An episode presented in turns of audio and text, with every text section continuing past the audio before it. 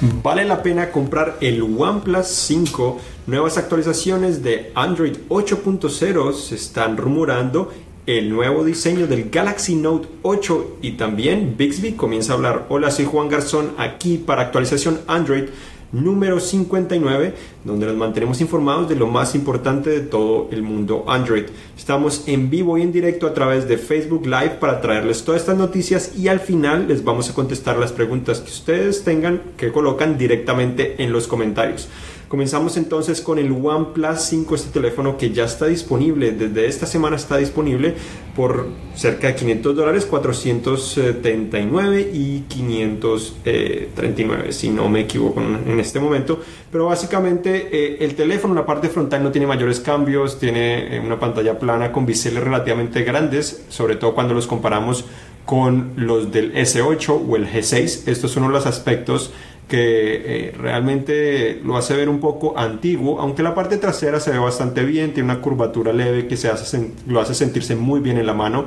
Obviamente es lógico decir que se parece un poco al iPhone, pero se ve que también tiene un refinamiento importante, la curvatura es un poco más eh, pronunciada de cierta manera, que lo hace sentirse mejor y verse un poco más moderno igualmente. Eh, también muy resbaladizo, algo que es negativo obviamente, y también probablemente lo más triste de todo, o lo más frustrante, que creo que lo perjudica para no, para no poder competir de una manera eh, de tan alta gama, o de tan buena manera, como diríamos, con los S8, los G6 y también, o con el G6 y los iPhone 7 y probablemente con los iPhone 8. El problema es que no es resistente al agua, entonces es una negativa importante, sobre todo en este momento cuando empresas tan importantes están integrando esta clase de, característica. Sin embargo, eh, si vale la pena comprarlo o no, yo considero que sí vale la pena comprarlo si quieren un teléfono de alta gama eh, que, y no quieren gastar tanto dinero. Obviamente ya está muy cerca del rango de teléfonos de alta gama, sobre todo el G6, que se puede conseguir por más o menos 570 dólares, 600 dólares. Entonces, aproximadamente por unos 100 eh, dólares puedes comprar ese teléfono que sí es resistente al agua eh, sin embargo, la gran ventaja de este teléfono comparado a los otros, inclusive al S8, es que es bastante rápido, es más rápido, es muy fluido, no presenta mayores problemas. Obviamente tiene un procesador Snapdragon 835 como el del S8, pero además la versión más barata de la base tiene 6 GB de RAM y la otra tiene nada más y nada menos que 8 GB de RAM. ¿Vale la pena o tiene sentido tener 8 GB de RAM? Da falta comprobarlo. Eh, considero que 6 GB es más que necesario, pero 8 obviamente si sobra, pues es mejor. Lo que sí es cierto es que ayuda, eh, probablemente los 8 GB ayudan a mantener las aplicaciones abiertas por mayor tiempo para que sea más rápido que lo que era anteriormente con los 6 GB o lo que son los 6 GB actualmente. Tenemos acá la unidad de 8 GB, entonces eh, la hemos probado. La de 8 GB tiene 128 GB de almacenamiento no tiene ranura micro SD, la básica de 6 GB tiene 64 GB de almacenamiento, entonces al menos tienen bastante eh, memoria de cierta manera a pesar de que no tienen esa ranura para tarjeta micro SD para extender ese almacenamiento es compatible con dos tarjetas SIM, que también es algo positivo, es algo que no encontramos en todos los teléfonos, especialmente en la alta gama y especialmente acá en Estados Unidos. Eh, aparte de eso, pues las cámaras traseras, tiene dos cámaras traseras que funcionan muy similar a lo que es el iPhone 7 Plus, una que es regular y la otra que es básicamente aumentada, te permite acercar los objetos, no necesariamente el 2X óptico que ofrece el iPhone 7 eh, Plus, sino 1.6 muy cerca, ofrece 2 a través de una un tipo de mezcla de, o combinación de esa parte óptica con algo digital, algo híbrido que pues explicó, nos explicó OnePlus pero de cierta manera la calidad no es necesariamente la mejor como eh, probablemente o como decía la empresa, como muchos esperábamos por el gran enfoque que tuvo ese lanzamiento, pero sí es una de las mejores, es, eh, toma muy buenas fotos, tan solo en algunas ocasiones me parece que si la iluminación no es la adecuada, los objetos salen un poco pálidos, si está muy cerca de colores muy vibrantes, le da prioridad a esos colores para sobresaturarlos hacia un tono rojizo o amarillento. Eh, obviamente también eh, la segunda cámara, que es la que está más cercana, que es el teleforo, que es de 20 megapíxeles, la otra es de 16, no tiene la misma apertura la de 20 que la de 16, entonces la de 20 pueden que, eh, puedes mostrar o puedes obtener eh, menor detalle, porque obviamente el ruido visual es más aparente si no está en la iluminación adecuada, en la 16 obtienes mejores resultados en esas condiciones y lo que más me gustó realmente de la cámara, que la considero una de las mejores de cierta manera, a pesar que no logra tener el mismo eh, balance o tener el mismo desempeño en todas las condiciones como la ls 8 y el Google Pixel. Está cerca de cierta manera, pero lo que más me gustó es que toma las fotos bastante rápido. Yo creo que esa es una de las características muy importantes hoy en día porque hay cámaras que toman muy buenas fotos como las del G6 pero son lentas relativamente, entonces te hacen perder momentos si estás intentando capturar algo, lo cual es frustrante, mientras que estás más rápida, aunque eh, de cierta manera no tiene la misma, el mismo balance en todo o el mismo desempeño en todas las condiciones, eh, o no es tan estable como los teléfonos que mencioné recientemente. Eh, aparte de eso, pues la carga rápida Dash es algo que realmente vale la pena. Me gustaría que todos los teléfonos tuvieran eso. Es realmente rápido, en media hora llego casi o aproximadamente 60%. La batería, por cierto, me dura sin muchos problemas todo el día. Lo, lo encendí como 7 o lo, yo utilizando, lo desconecté como a las 7 de la mañana, tengo todavía 61%. Eh, tomamos fotos, lo he utilizado con regularidad, lo cual es bastante bueno. Acá son las 4 y media, entonces todavía falta un poco. Generalmente me dura hasta las 7, 8 de la noche sin muchos problemas, eh, entonces algo bastante positivo. Entonces ahora continuamos con Bixby Voice. Bixby Voice está disponible en versión beta acá en Estados Unidos. Eh, obviamente no, no está disponible para todos, no está disponible en todas partes del mundo y está muy limitado de cierta manera. Es tan solo el comienzo de este de obviamente este asistente virtual, yo creo que de lo más importante es que no funciona como funciona generalmente eh, lo que es Google Now o Google Assistant o Siri o Amazon Alexa de cierta manera, sino está más enfocado en controlar la interfaz. Eh, es muy interesante que además de eso te muestra todos los pasos que está realizando, no necesariamente va directamente a eso, entonces si le dices que te active directamente eh, lo que es el Bluetooth, no lo va a activar y no vas a notarlo, sino que muchas veces abre, son las configuraciones, de ahí se dirige a Bluetooth y de ahí lo activa. Entonces te muestra todos los pasos, el problema eso es que es un poco lento. Aparte de eso, pues también eh, tienes la capacidad de, si tienes la cámara abierta, tienes la capacidad de decirle que Bixby eh, que me tome una foto y te la toma. Eh, precisamente acá se activó Bixby, por lo que dije Bixby. Lo puedes activar con Bixby, ahí está reconociendo mi voz, o también presionando el botón lateral manteniéndolo presionado. Entonces eh, es algo interesante. El reconocimiento no considero que sea al mismo nivel que tiene Google Assistant o Google Now. Eh, no es tan preciso, en ocasiones detecta o confunde palabras. Eh, también lo interesante es que puedes abrir las notificaciones, entonces tienes el teléfono, de pronto estás cocinando o algo, puedes decirle que Bixby eh, que te abra las notificaciones y te las muestra, eh, puedes decirle que abra una notificaciones mencionando la aplicación y lo hace. Entonces es bastante interesante, eh, realmente me sorprendió lo bien que funciona, pensé que iba a ser peor, obviamente tiene muchísimo campo para mejorar y hasta ahora está en beta, entonces esperamos que esto siga mejorando, los mantendremos al tanto sobre eso.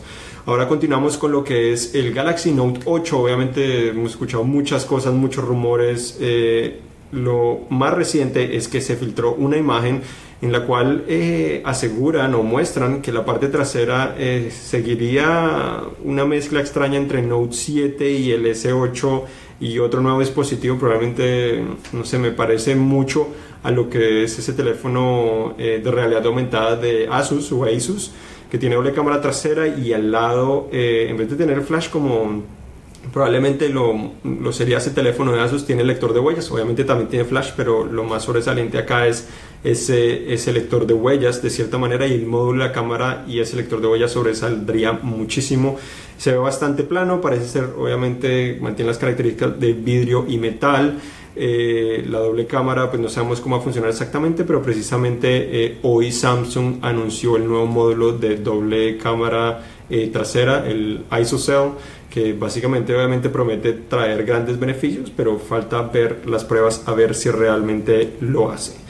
Aparte de eso también tenemos eh, actualizaciones, eh, aseguran al menos sugieren de actualizaciones de Android 8.0, que es la versión que estará disponible a partir del tercer trimestre de este año, o al menos Google lo liberará en ese momento, probablemente no solo con un nuevo teléfono, nuevos dispositivos, sino también para actualizar los Pixel, eh, que ya pues obviamente sabemos, probablemente también podría, muy seguramente llegaría al Nexus 6P, 5X, que son de la generación anterior de los de los Pixel, pero tenemos que, por ejemplo, obviamente los S8 se estarían actualizando, pues son los más recientes, esperamos que el Note 8, que probablemente es muy seguro que no va a salir con Android 8.0, aunque podrían sorprendernos. se actualizaría. También dicen que el S7 o los S7, los, eh, los A7 2017, A5 2017, J7 2017, el J5 2017, Galaxy Tab S3, el C9 Pro, el C7 Pro, el J7 Prime. Eh, estos serían principalmente los dispositivos que estarían recibiendo esa actualización, al menos según eh, lo sugiere el blog Sam Mobile, lo cual tiene mucho sentido, eh, pero hasta que Samsung no compruebe, pues obviamente no vamos a saberlo. Igualmente acá mencionan también a lo que es el Galaxy Note FE o el 7 eh, recondicionado que llaman por ahí, que están rumorando también que podría estar disponible a partir del 7 de julio, eh, lo cual es un poco extraño, está muy cerca al lanzamiento del Note 8 para que saquen este teléfono, dicen que va a ser también bastante costoso, más de 500 dólares, entonces será interesante ver qué sucede con eso. En otras noticias, pues eh, también tenemos que Nest actualizó su aplicación para integrar ahora la compatibilidad con la Cam IQ, que es la nueva cámara eh, que puede reconocer rostros, también para ofrecer alertas de audio mejoradas y también otras novedades. Tenemos también que eh, algunos usuarios están recibiendo notificaciones em, de Google Duo, que es la aplicación de videollamada, para integrar directamente con la aplicación de llamadas. Obviamente, imagino que es para ofrecer una mejor experiencia y poder hacer videollamadas directamente desde allí. Eh, al parecer también tenemos eh, que ahora están comenzando a probar eh, anuncios publicitarios en la realidad virtual, entonces en Daydream principalmente la plataforma de Google, entonces obviamente será interesante ver cómo funcionan, pero están comenzando a realizar pruebas. También Google eh, Foros se actualizó para permitir eh, o integrar más inteligencia artificial para estas funciones que anunciaron en su conferencia para desarrolladores para permitir que te sugiera a quién compartirle diferentes fotos eh, y así también crear esos, esos álbumes compartidos con mayor facilidad. También hay una actualización que está comenzando a llegar a los S8 que promete mejorar un poco la experiencia que tiene el launcher para que tenga menos retrasos. Eh, los retrasos principalmente que yo he experimentado es cuando abres el cajón de aplicaciones e intentas realizar una búsqueda, el teclado se demora relativamente algunos segundos en aparecer. Con esta actualización se agiliza esto un poco y también algunos problemas eh, que pueden surgir para algunos usuarios cuando lo están utilizando mucho. Ya que estábamos hablando también del Note 8 y su lector de huellas, precisamente esta semana eh, Qualcomm anunció una nueva tecnología para integrar lectores de huellas directamente en la pantalla, que es lo que se rumoró para el S8 y que Samsung al parecer no logró y que está trabajando para que llegue en el Note 8. Igualmente hasta Apple está trabajando para que llegue en el iPhone 8. Entonces Qualcomm lo anunció, eh, la primera empresa que lo está integrando o al menos demostrando es Vivo, una empresa china que es parte de Oppo también, que tiene ciertas conexiones también con OnePlus. Entonces eh, lo presentaron puedes colocar tu dedo en un área específica de la pantalla, pero dicen que esta tecnología se puede integrar en toda la pantalla. Eh, al parecer esta tecnología no estaría llegando hasta 2018, entonces no significa que el Note 8 pueda tener esto o hasta el iPhone pueda tener esto pero vamos a esperar a ver qué sucede porque obviamente Qualcomm no es la única empresa que puede desarrollar esta tecnología. También eh, Sony comenzó a realizar pruebas de, con cámaras de profundidad, cámaras 3D, para permitir desbloquear eh, tu teléfono con tu rostro o tus ojos de cierta manera. Y también eh, hay rumores que dicen que probablemente los Chromebooks, como mencionábamos antes, podrían recibir a Google Assistant en un futuro. Eh, mencionamos también de los dispositivos de Android 8.0 que se me olvidó mencionar. OnePlus también confirmó que el OnePlus 3 y el OnePlus 3T estarían recibiendo esa actualización y dijeron que se llegaría este año, lo cual es antes de lo que esperábamos. Entonces, bastante bueno. Huawei presentó nuevamente el Honor 9, pero presentó el Honor 9 en Europa, eh, lo ha presentado anteriormente, era en China. El teléfono tiene especificaciones adecuadas, un precio que pues cerca de los 500 euros más o menos, eh, 400, 500 euros aproximadamente. Eh, entonces no llegará por ahora a Estados Unidos, se ve bastante parecido al Honor 8 de cierta manera, tan solo una parte trasera un poco más curva que lo hace sentirse un poco mejor, lo cual es bastante positivo. Y para finalizar, pues hoy eh, también cumpleaños Google Plus, la red social de Google, cumple 6 años eh, a pesar de que probablemente muchos ya no la están utilizando, cumple seis años y pues sigue vigente eh, al menos en segundo plano para la empresa. Entonces, hasta aquí llegamos. Vamos ahora sí a contestarle las preguntas que ustedes tengan. Alexis quiere saber cuándo llegará Android O a los S y S8 Plus. Los S8, bueno, eh, Google dijo que Android O 8.0 lo estaría liberando en el tercer trimestre del año. Después de esto, pues Samsung tiene que habilitar la actualización. Samsung no ha confirmado cuándo podría llegar esto, pero yo creo que lo más pronto que podría llegar seguramente podría ser en diciembre o cerca de ese año, sobre todo comenzando con una liberación que no le llega a todos los usuarios que tienen un S8, sino tan solo a algunos y después se comienza a habilitar esporádicamente a otros usuarios. Abraham quiere saber si ha salido Nougat para el S7. Nougat sí salió para el S7, obviamente depende de dónde estés ubicado, pero Samsung comenzó a habilitar esto en enero de este año, entonces ya llevamos seis meses aproximadamente en el cual Samsung ha estado liberando esta actualización. Si no lo tienes, intenta eh, realizar, buscar la actualización nuevamente, que de pronto ya la tienes porque ya ha pasado bastante tiempo, o puede ser que tu operador tan solo esté retrasándolo para realizar modificaciones o para realizar la aprobación.